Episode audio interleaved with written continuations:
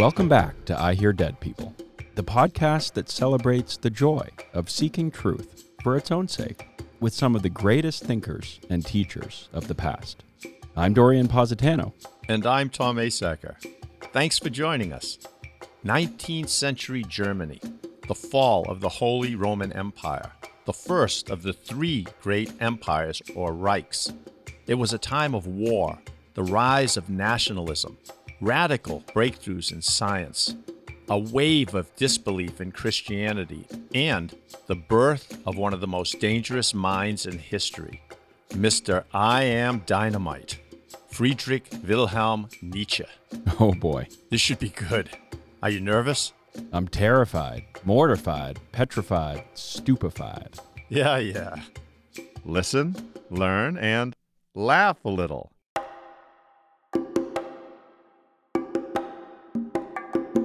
And I knew I am.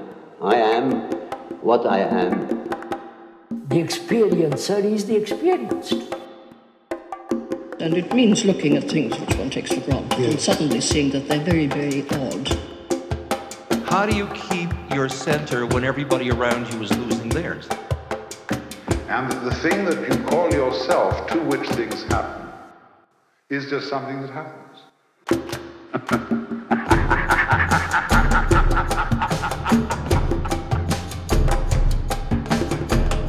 So, what's up? My blood pressure. Yeah, you've got to be excited for this one. Yeah, maybe a bit too juiced up. What's that? Your fourth cup of coffee? Uh, that's not it. It's this guy. Relax, man. He's just another dead guy. Uh huh. Yeah, you keep saying that. It's true, although he is one of the most memeable and arguably the most misunderstood. Yeah, thanks. So tell me again about him, his background, and what I need to know. Sure, but please remember that by all accounts, Nietzsche is kind, considerate, and impeccably well mannered. Okay. So, if you remember, he was named after King Friedrich Wilhelm IV of Prussia. That's right. And Nietzsche eventually dropped that middle name, along with most everything else from his heritage. including his faith and his German citizenship. A bit of a rebel. More of an enigma and an uncompromising one, so don't expect an easygoing conversation or even a coherent back and forth with this guy. Just go with it and see where it takes you. Got it. What else? Well, his conservative Christian upbringing definitely had an effect on him and heavily influenced his philosophical writing. His father, Karl, was a Lutheran pastor in the village of Rocken, Prussia, which is now northern Germany. Karl's parish had been given to him by that very same King Wilhelm. Sounds like a rockin' place. Assuming that's your idea of a good time. And not surprisingly, young Fritz, that's what he was called for most of his childhood, lived a simple, sheltered life and conformed to the family's strict Protestant values. I'm sure conform is a fitting description. They probably didn't spare the rod back then. And being the pastor's son, I'm guessing Fritz didn't get to live and play like a normal kid. What's a normal kid? Yeah, good point. Anyway, Fritz became known as the Little Pastor, so that should give you a hint. Ah, following in the old man's footsteps, I take it. It may have started that way. His forefathers had been pastors for generations, but Fritz's father suffered a debilitating year long brain illness, something they called softening of the brain, and died before his fifth birthday.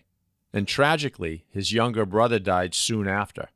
So Fritz's mother, who was struggling financially, was forced to move him and his younger sister in with her mother and two sisters, leaving young Fritz in a household filled with devoutly Christian women. Wow. No wonder Mr. Dynamite exploded. I'm sure that experience was quite formative, but Fritz remained a dutiful and obedient child. He tried desperately to live up to his family's expectations, even writing Christian poetry and winning a preaching prize. Ah.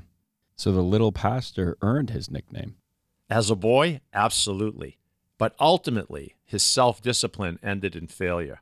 He gave up theology and turned to philology and philosophy, eventually becoming a notorious critic of the metaphysical framework of Christianity. Well, I'm sure his mother wasn't very happy about that. But why call it a failure? And maybe he was just following his bliss. I've read that Joseph Campbell was influenced by Nietzsche. You're right, he was influenced by Nietzsche. In fact, by the start of the 20th century, Nietzsche was recognized as one of the leading thinkers of the age, and he inspired many great people, including Carl Jung, Hermann Hesse, Hannah Arendt, and even Teddy Roosevelt. All amazing dead people. But then again, his work also inspired Hitler and his monstrous Third Reich. That could have been an unintended consequence of Nietzsche's perplexing writing style. Yeah.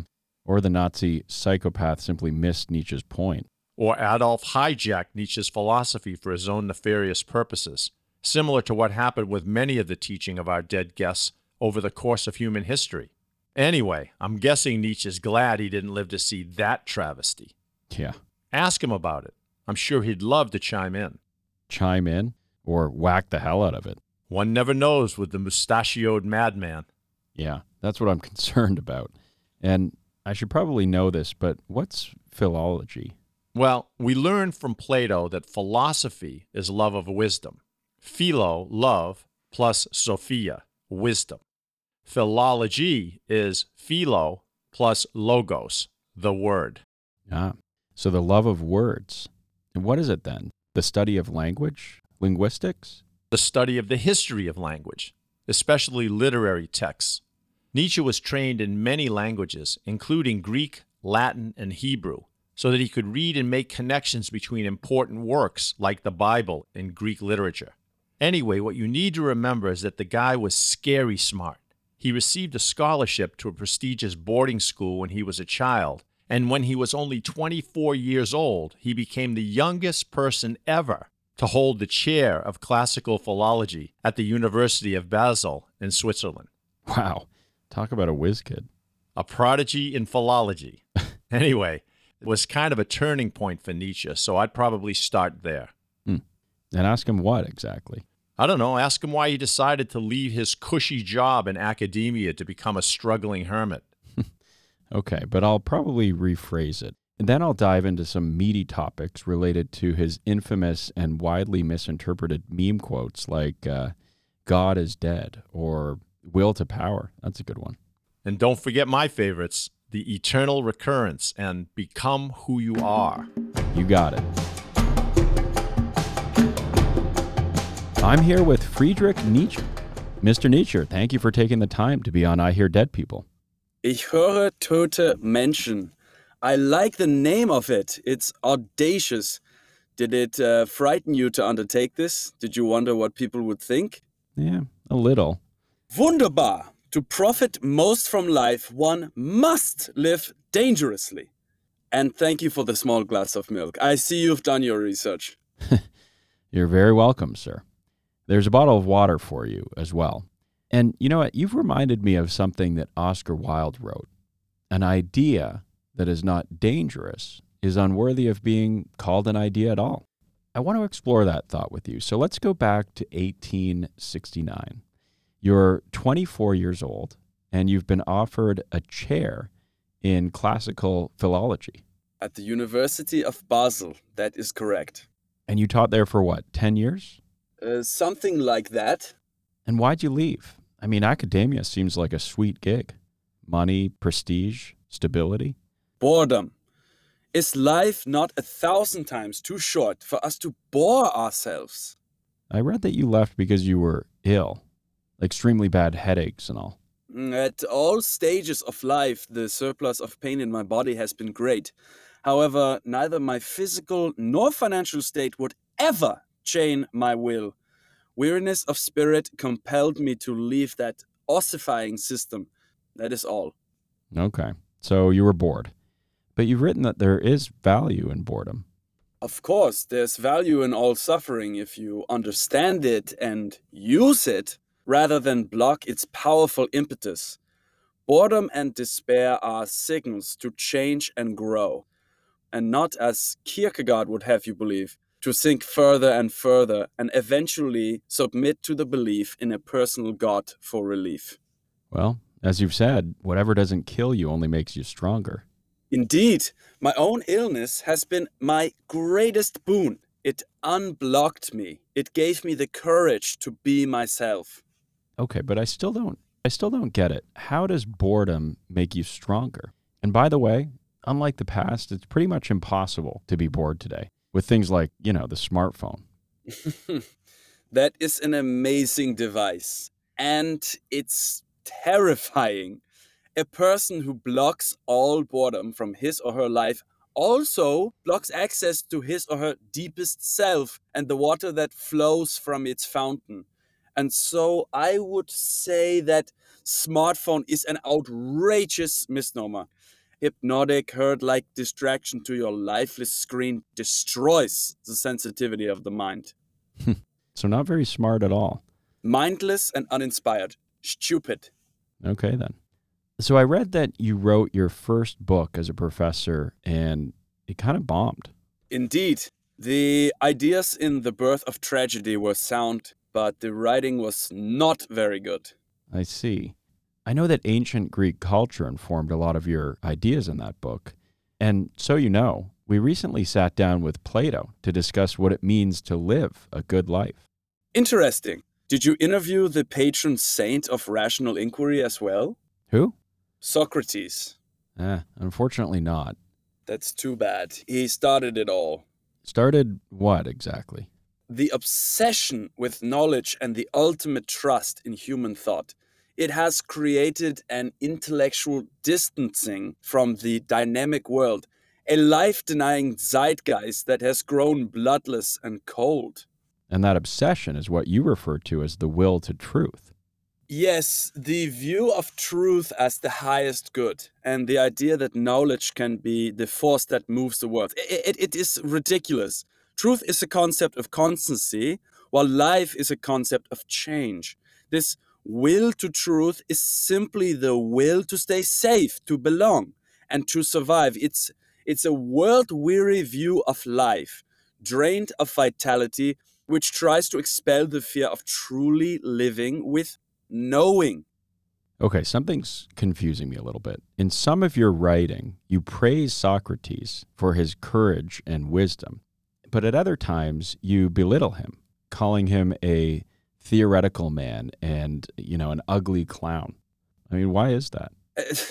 It is hard enough to remember my own opinions without also remembering my reasons for them. Yes, I appreciate Socrates' playful approach, his gay kind of seriousness. But was he actually curious and passionate about the wonder and mystery of life, the wilderness of mirrors, the inherent aliveness of this world? Did he have a hunger for life, or was he disenchanted and simply trying to impress people to solidify his standing, rendering people impotent with his power of rational argument and steering them toward his particular ideas? The wilderness of mirrors? Yes, the plurality of perspectives, which are necessarily biased, conceived within a language, within a culture, within a perspective, within the constraints and expectations of a theory. I see. There are no facts, only interpretations. And when you say his particular idea or theory, you mean what exactly? That reason leads to virtue, and inevitably, that is what leads to happiness. Do you think man has become more virtuous and happier because of the collective increase in knowledge and his pursuit of an objective, universal morality? Hmm. Well, I'm not sure. Although it seems to me that I was happier when I knew a lot less. As when you were a child? I wasn't thinking of it exactly that way, but yeah, I guess so. You were probably your most virtuous during that time as well although you had no thoughts about it. One would make a little boy stare if one asked him, Would you like to become virtuous? Man's maturity is to have regained the seriousness that he had as a child at play. It is the final metamorphosis of the soul an act of self creation when, like a child, we let go of the past and the future and discover the world for the first time. Excited by the moment, by possibility and play. The child is not weighed down by rules and values. The child discovers for themselves the meaning in things. Innocence is the child, and forgetfulness, a, a new beginning, a game, a self rolling wheel, a first movement, a sacred yes. Do you see? For the game of creation, a sacred yes is needed. Hmm. And so I take it you don't subscribe to Socrates' assertion about examining life. Uh, Why would you think that?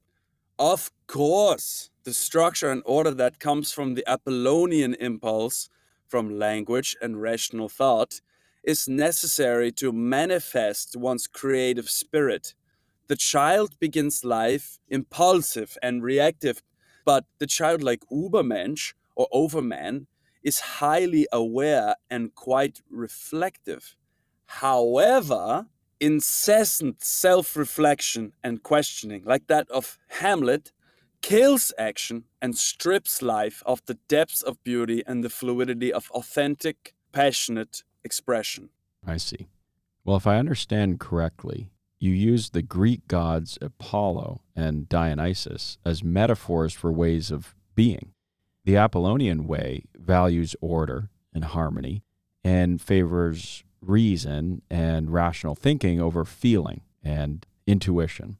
Now, by contrast, the Dionysian essence is the celebration of our chaotic nature and the ecstasy and unique contribution to the world found in creativity and self transformation. So I assume you're saying that we need both. Is that right? It's not a matter of need. Life always involves a struggle between Dionysian and Apollonian elements, each battling for control over the existence of humanity. Without the Apollonian structure, the ability to think rationally, one's mind will be lost in the absurdity of existence. And saying yes to life, especially in its strangest and hardest problems, will appear pointless. Hmm. However, too much knowledge is an agony.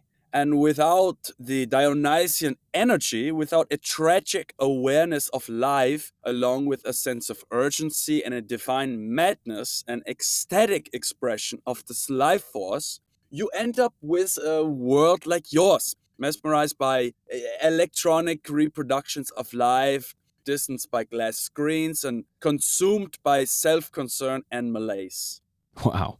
Okay, that's pretty harsh. Am I wrong? Do you not feel life beginning to stagnate and decay? I suppose you have a point. So, madness and ecstasy, you know, this Dionysian spirit, sounds a lot like a rave, A shared frenzy of self forgetting. which is released through music and dance. and by being one with others and with nature. In fact, our greatest experiences are our quietest moments. Have you ever been to the Swiss Alps? Have you walked along the shores of Lake Silvaplana, 6,000 feet beyond man and time, and breathed the pure, open air? I haven't, no. Go, and you will feel the life force, the unity and awe of the Dionysian spirit moving through your body. Plus, all truly great thoughts are conceived while walking. But yes, music is the most Dionysian manifestation of the creative spirit, and without it, life would be nothing, a mistake. We should consider every day lost on which we have not danced at least once. Hmm, interesting. You know, the life force you mentioned reminds me of Dylan Thomas's phrase the force that through the green fuse drives the flower. Beautifully expressed. So, before we move on, and just so I'm clear on this, are you saying that Socrates and Plato were wrong? That intellect will not help us achieve the so called good life? help us, of course it will help us. However, knowledge is a tool of life, and so thought should serve us. We should not serve thought. Hmm. to be a slave to thought and question everything, to elevate logic and skepticism to the very top of society's values and strive towards some philosophical or metaphysical ideal, whether Plato's forms or Christianity's heaven, is tantamount to death, draining life of its sensuous force. You know, we had Jesus on the podcast as well, and I'm not sure how he'd feel about your ideas. If you're not sure, then you did not understand him, but that's okay. Neither did his apostles, with Paul being the most confused. I take it you don't get invited to many Christmas parties. Don't get me started. The very word Christianity is a misunderstanding. At bottom, there was only one Christian, and he died on the cross. For only a true, powerful person, one who is possessed of the innermost light and lives in this truth, can offer universal love and acceptance to humanity. Jesus taught and showed mankind a way of life that would lead them to happiness on earth, not to happiness in a fictional afterlife. He was aware that the kingdom of heaven is a state of the heart, and so he abolished not only all resentment and guilt, but also all separation between God and man. And he lived this unity of God and man as his glad tidings. No, you're right. I did get that understanding from him. And so, what should we focus on and aim for then? Jesus knew that it was only by a way of life that one could feel one's self divine, blessed, evangelical, a child of God. So focus on your innermost truth and on this world, the material world of the flesh and the senses, and remain faithful to it. It is not a philosophical idea or concept. It is the only world that exists for us. So, what you see is what you get? That is correct. Are you saying that the only reality is the reality we can perceive? Can one perceive the light of love? Of course not. But it is certainly part of one's reality and truly the most important part. So, yes, there is a world that is beyond one's senses, regardless of one's perception or understanding of it. There's also a subjective world of experience, and it is that world that one can be certain exists and that one can effect. However, it is not what one must tolerate, and he who disagrees with me on this point I regard as infected. Certainly, there are no unfiltered experiences, but we must dispense with the flawed idea that there is some other, more true world, an intelligible realm of unchanging perfection, and that this earthly world is secondary, a flawed, ill fated shadow of the ideal, which should be tolerated or turned away from. Hmm. Okay. And so we should aspire to what then? The creation of heaven on earth? A stable and permanent reality? Perfection? Utopia? And whose vision is this perfect vision of the future? Yours? Mine? The powers that be? Yeah. Well, that hasn't worked out so well in the past. To say the least. And so consider the animal kingdom, of which man is a part, albeit as an as yet undetermined animal. Is nature not spontaneous, growing in complexity and beauty, and in utter disorder? Thought cannot possibly bring order out of this chaos. Hmm. For man to intellectualize life and search for rules and uniformity in a realm where none of these are to be found kills life's animating, creative tension and spirit. Let us love this life as it is and live in accordance with nature and be enthusiastic and make of it and of our creative selves the best that we can, chaos and all. Or, as you've written, one must have chaos in oneself to give rise to a dancing star. Yes, the fundamental essence from which dreams are born, the inherent, mad, creative potential of every individual, which, when sought and released through self knowledge, will result in one's unique contribution to the world and a feeling of divine happiness. Do you see? The true person wants danger and play, an experience beyond oneself, a sense of adventure where one strives to overcome human limitations. Without it, we are destined to wrestle with mental ghosts. Mental ghosts. What mental ghosts? The so called transcendent meaning or purpose of life. It's an illusion. Well, you are nihilism's poster boy, after all. Who said that? I don't know. I read it somewhere. Any idiot can write. That does not mean that they understand.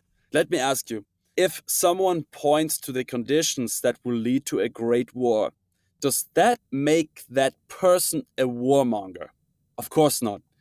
The passive nihilist is faced with conditions that I made very clear. And instead of embracing chaos and the will to power, they have succumbed to pessimism and are despairing and world weary.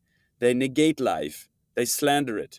Sir, okay, I want to understand what you mean by the will to power and the overman, because there's some debate about whether or not you inspired monsters like the Nazis. Interesting. But first, I'd like to understand the conditions that you're referring to that have given rise to this nihilistic feeling of despair.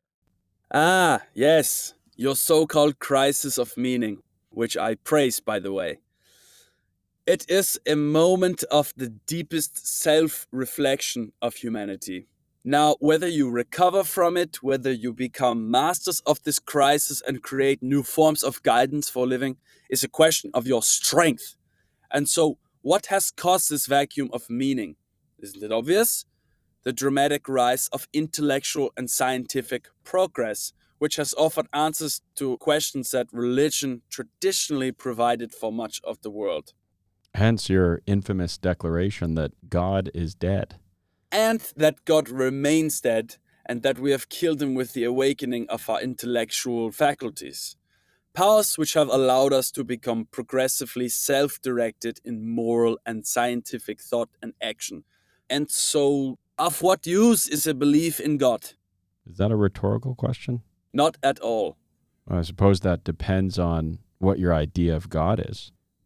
You know what, let's not go there because I'm pretty sure you'll ascribe some purpose or utility to whatever definition I give you. Yes, an incentive to believe. So you do understand. You do see the bad faith in it. Sehr gut. What do you mean by that? Give me an idea of God other than the Abrahamic version, and perhaps you shall see what I mean. Okay. How about the idea that God is everything and that we're simply part of that magnificent whole, like temporary waves on a great ocean? Ah, a lovely metaphor. Similar to the Apollonian and the Dionysian, separate and united. So I agree with you that reality is one. But as they always seem to do, people have misunderstood and thus created two distinct realities Hmm. temporary waves, everlasting ocean. And is one more desirable to them than the other? Of course. That is why they try to access this Hinterwelt ocean something beyond reality that feels good through meditation and psychedelics. Do you see? This earthly world of experiences is not what people would like it to be. It doesn't comfort them. And so they make themselves feel better by creating an illusory world to relieve their disappointments, their anxieties, and fears, to help them cope. Well, let's say that's true. So what? What's wrong with believing in something that brings you comfort? It's the same thing that's wrong with alcohol. It numbs your pain and creates a state of detachment and complacency, which prevents you from thriving and becoming who you are. There have been two great narcotics in civilization which have sapped people of the will to improve their lives religion and alcohol. And by religion, I mean faith in and reverence for a truer world than the world of the here and now. And that includes those who have made science their God and hold out hope for some ideal future. Hope is the worst of all evils because it prolongs the torments of man. Really? And becoming who I am? What's that supposed to mean? Become the ocean? The tranquil ocean should not be sought as an unceasing state of being. Rather, one should enjoy it in times of peace as a way to gather oneself for future struggles and challenges. The wave is an expression of the ocean, so be that expression. Learn and become who you are, true to your highest potential as a human being. The only people motivated to lie their way out of reality are those who suffer from it. Hmm. And is that what you mean by the will to power? Do you know what it feels like to finally make your own decisions? No voice in your head telling you what to do and when to do it.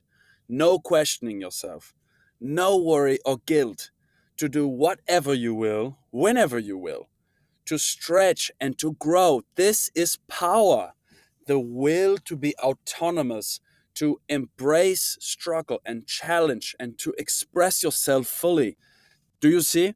Whether it is a wave like human being like yourself, the primal urge of the stallion, which runs not for the sake of hunger, but only to use and to strengthen its muscles, or the blade of grass that pushes its way through the pavement. The will to power is what animates the world. I see. And as far as the Overman, it is not, as I have heard some people suggest, an evolutionary endpoint of man, a homogeneous superior race. It is a way of being. It's striving and self overcoming, the acceptance of all that is for the love of life itself and the love of one's fate in all aspects. Mm. So then, how did the Nazis get it so wrong?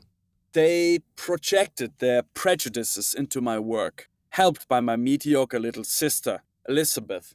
Hmm. I loved her dearly, but after my death, she took over my estate, and being the unoriginal opportunist that she was, rearranged my notes into a Nazi cookbook titled The Will to Power. However, anyone who knows me is well aware that it was a lie, a butcher text that tarnished my name. The Nazis stood for what I loathed. I have repeatedly said that man must move forward, beyond dogma, beyond ethnocentrism. I abhor militarism, obedience to authority, subordination of the population to nationalism, and I warned against an era in which people sought new isms that would give the herd a sense of security and belonging. I see. Plus, did I not say that one day my name would be linked to the memory of something monstrous, to a crisis like none there has been on Earth? You did. And so I take it that you are fundamentally against using one's will to power over people to control them. Over man means over oneself. Cruelty and dominance over others is a sign that one lacks power, for your real self lies not deep within you, but high above you. Hmm. So then Socrates' proclamation to know thyself was sound. If you do not wish to simply become part of the herd, then the difficult journey of self discovery and liberation is critical. But the people around you may not like your will to power. I mean, look what happened to Socrates. Indeed, and to Jesus. Such is the tragedy of the human condition. And that's why I say you must live dangerously. There is no way to help any soul so long as it remains shackled with the chains of opinion and fear. Hmm. Make no mistake, those who are seen dancing will always be thought to be insane by those who cannot hear the music. You know, it's strange. I do feel what you're saying, but I don't really know what to do with it. It is quite difficult to make intelligible and actionable because will to power is a unique state of mind, one of environment, perspective, and uninhibited self expression. And again, it is not power over others, it is a struggle for power over oneself. Mm. Rather than hopelessly fleeing from the will, as with Schopenhauer, one seeks to harness it and master it. I am thankful, however, that you at least feel it. I do.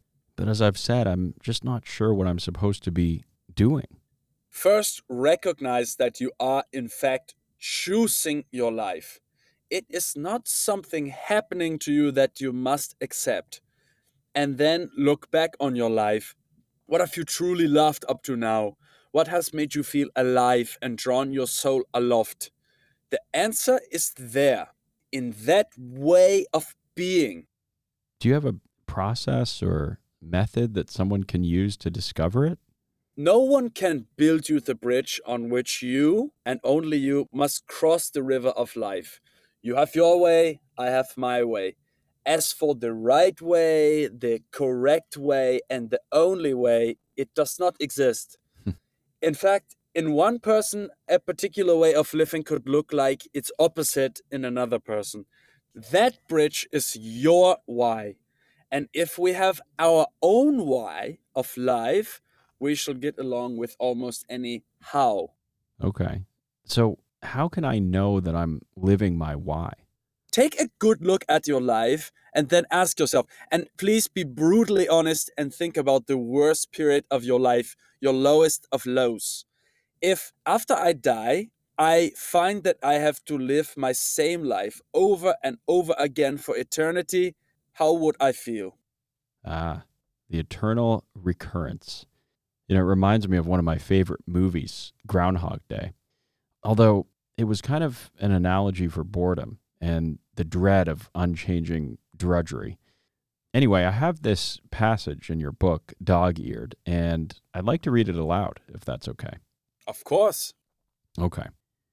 What if some day or night a demon were to steal after you into your loneliest loneliness and say to you, This life as you now live it and have lived it, you will have to live once more and innumerable times more, and there will be nothing new in it, but every pain and every joy, and every thought and sigh, and everything unutterably small or great in your life will have to return to you, all in the same succession and sequence. Even this spider and this moonlight between the trees, and even this moment and I myself. The eternal hourglass of existence is turned upside down again and again, and you with it, speck of dust. Would you not throw yourself down and gnash your teeth and curse the demon who spoke thus? Or how well disposed would you have to become to yourself and to life to crave nothing more fervently than this ultimate eternal confirmation and seal? That is so beautifully written and powerful. Dankeschön. And if you were to embrace that idea, then you will have exercised your will to power. Yeah, I don't know many people who could. Who do you think I am speaking to? The masses? I do not write for shy deer, the fearful and lazy. There are those unique few who must leave the fear behind and listen to their higher selves. Those are the brave souls to whom I speak, and to them I say, Amor fati, love your fate, which is, in fact, your life. Right. And you mentioned Schopenhauer. It's my understanding that you have read every word he has written and that he was a former idol of yours. However, there seems to be a theme that you return to throughout your career as a thinker, one that denies Schopenhauer and opposes his worldview and his idea of compassion as the highest aim. Now, I should say to be clear, I don't feel this way about you, but it's led many people to believe that you're a bit of an asshole, you know, callous and egoistic. Dare I say, a sociopath. I see. Now, let me be clear.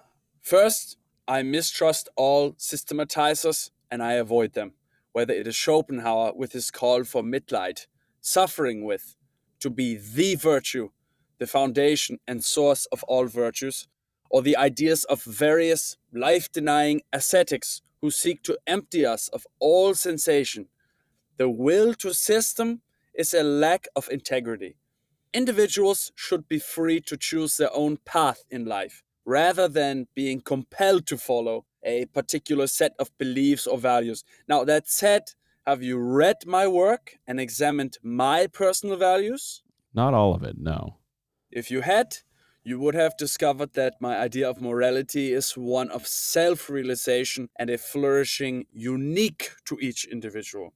I suggest that one looks within for their values. And so, you know, mine include friendship, honesty, generosity, and courage. But not compassion. Uh, let us engage in another more realistic thought experiment. I would like you to think of your son or daughter or perhaps a brother or sister. Can you do that? Yeah, sure. Good. And for the sake of our inquiry, let us assume that this person is in a life denying state of existence, simply surviving and not truly living. He or she lives in your home, staring at screens for most of their waking hours. They find life pointless and a burden and simply want to be left alone to enjoy their simple pleasures. Now, how do you feel about that? Would you suffer with that person? I do not think so. Would you pity him or her? Of course not. Pity is disrespectful and it preserves things that are ripe for decline. And so, why would you suffer with or pity someone else's child or sibling? Okay, wait. What's there to be compassionate about? I mean, that hypothetical person doesn't seem to be suffering. Instead, let's say that he or she was a gifted athlete and lost their arm in some kind of accident. Perfect. And as their father or brother or friend, would you now suffer with them in your psyche and way of being? Or would you seek to elevate their spirit with your strength and resolve? Compassion makes suffering contagious and therefore stands opposed to the tonic emotions which heighten vitality. This is still a bit confusing to me. Please don't be confused. I am not saying to be an icy, hard hearted fellow. The word Dionysian means an urge to unity, a reaching out beyond personality, the great pantheistic sharing of both joy and suffering. The great lack of imagination from which the mediocre man suffers means that he is unable to feel his way into other beings and thus he participates as little as possible in their fortunes and sufferings. Compassion is a double edged sword that can either nourish or drain life depending on how it is expressed and received. Compassionate actions, such as helping those in need, can be a source of strength and vitality, but there's also the potential for compassion to be used as a means of dismissing or even exploiting and manipulating others. It is important to cultivate compassion in a healthy and self aware way rather than being driven solely by a sense of pity or resentment towards others. Well, we're running a bit short on time here, and I have a few other things I want to talk to you about. And one actually does involve compassion. So I read that when you were in your mid 40s and living in Italy, you saw a coachman viciously beating his horse because it wouldn't move forward. And so you ran to the animal and yelled, No, please don't hurt her. And then you threw your arms around the horse's neck and collapsed, weeping. Did that really happen? That's what they tell me. I cannot remember anything from the day forward, but this I can assure you man is the cruelest animal. Well, let's try to end on a more positive note, shall we? I've read that you were never married. Is that correct? Is that your attempted humor? Eh, maybe. Although I do want to know your thoughts about love and marriage. Are you sure? Remember, as you have pointed out, I have never been married although I proposed marriage multiple times to the same woman and was summarily rejected. And so my views are most definitely conflicted. You obviously believe that she was the right person for you. So, can you give us your perspective on the matter and perhaps some nuggets of wisdom? Okay. Well, first, uh, friendship is the highest form of love. Great friends inspire each other and can even push each other towards the ideal of the overman. Although, as far as I can tell, the perfect woman is a higher type of human being than the perfect man. Anyway, you must ask yourself is my significant other a good friend, a person of high character who is curious and uninterested in entertaining the norm? Do I enjoy spending time with him or her? Do I believe I'm going to enjoy talking with this person up into my old age? because everything else in marriage is transitory, but most of the time you are together will be devoted to conversation. That makes sense. And when you say everything else is transitory, you're talking about what? Why do you ask? You know what I'm referring to. Sensuality, which often makes love grow too quickly so that the root remains weak and is easy to pull out. Yeah, but that's just your opinion, right? Yes, and sometimes people don't want to hear the truth because they don't want their illusions destroyed. Love can be the most angelic instinct and the greatest stimulus of life, but too frequently love manifests as a greedy and decadent desire for possession. Lovers all too often act like the dragon guarding his golden hoard and treat a beloved like an exotic bird, as something also which must be cooped up to prevent it flying away. And so, being interested in one another is infinitely more important to the success of a relationship than being attracted to each other. I see. Just remember that it is the desire, not the desired, that we love. And that it is not a lack of love, but a lack of friendship that makes unhappy marriages. Hmm. Well, thank you, Mr. Nietzsche. And one final question. We ask it of all our guests. If you could place a short message on a marquee sign in front of every school in the world, what would it say? Other than don't drink. Aha! I'm the king of short messages. It is my ambition to say in 10 sentences what others say in a whole book. So, what would I place on those signs? Use your suffering and create something beautiful. Well, Friedrich Nietzsche, thank you for joining. I Hear Dead People. It's been a true pleasure. You are very welcome. And please, do not be coaxed into complacency. Live dangerously, my friend. You got it. Well, thanks everyone for tuning in to this episode of I Hear Dead People. You can subscribe to the show on Apple Podcasts, Spotify, or your favorite podcast app.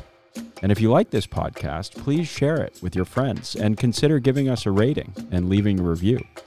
Five stars would be great. This helps other listeners find the show. And please let us know what you think by visiting our website at iheardeadpeople.com.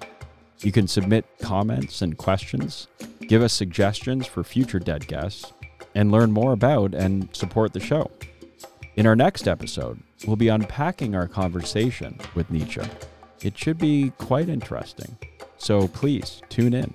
And until then, become who you are.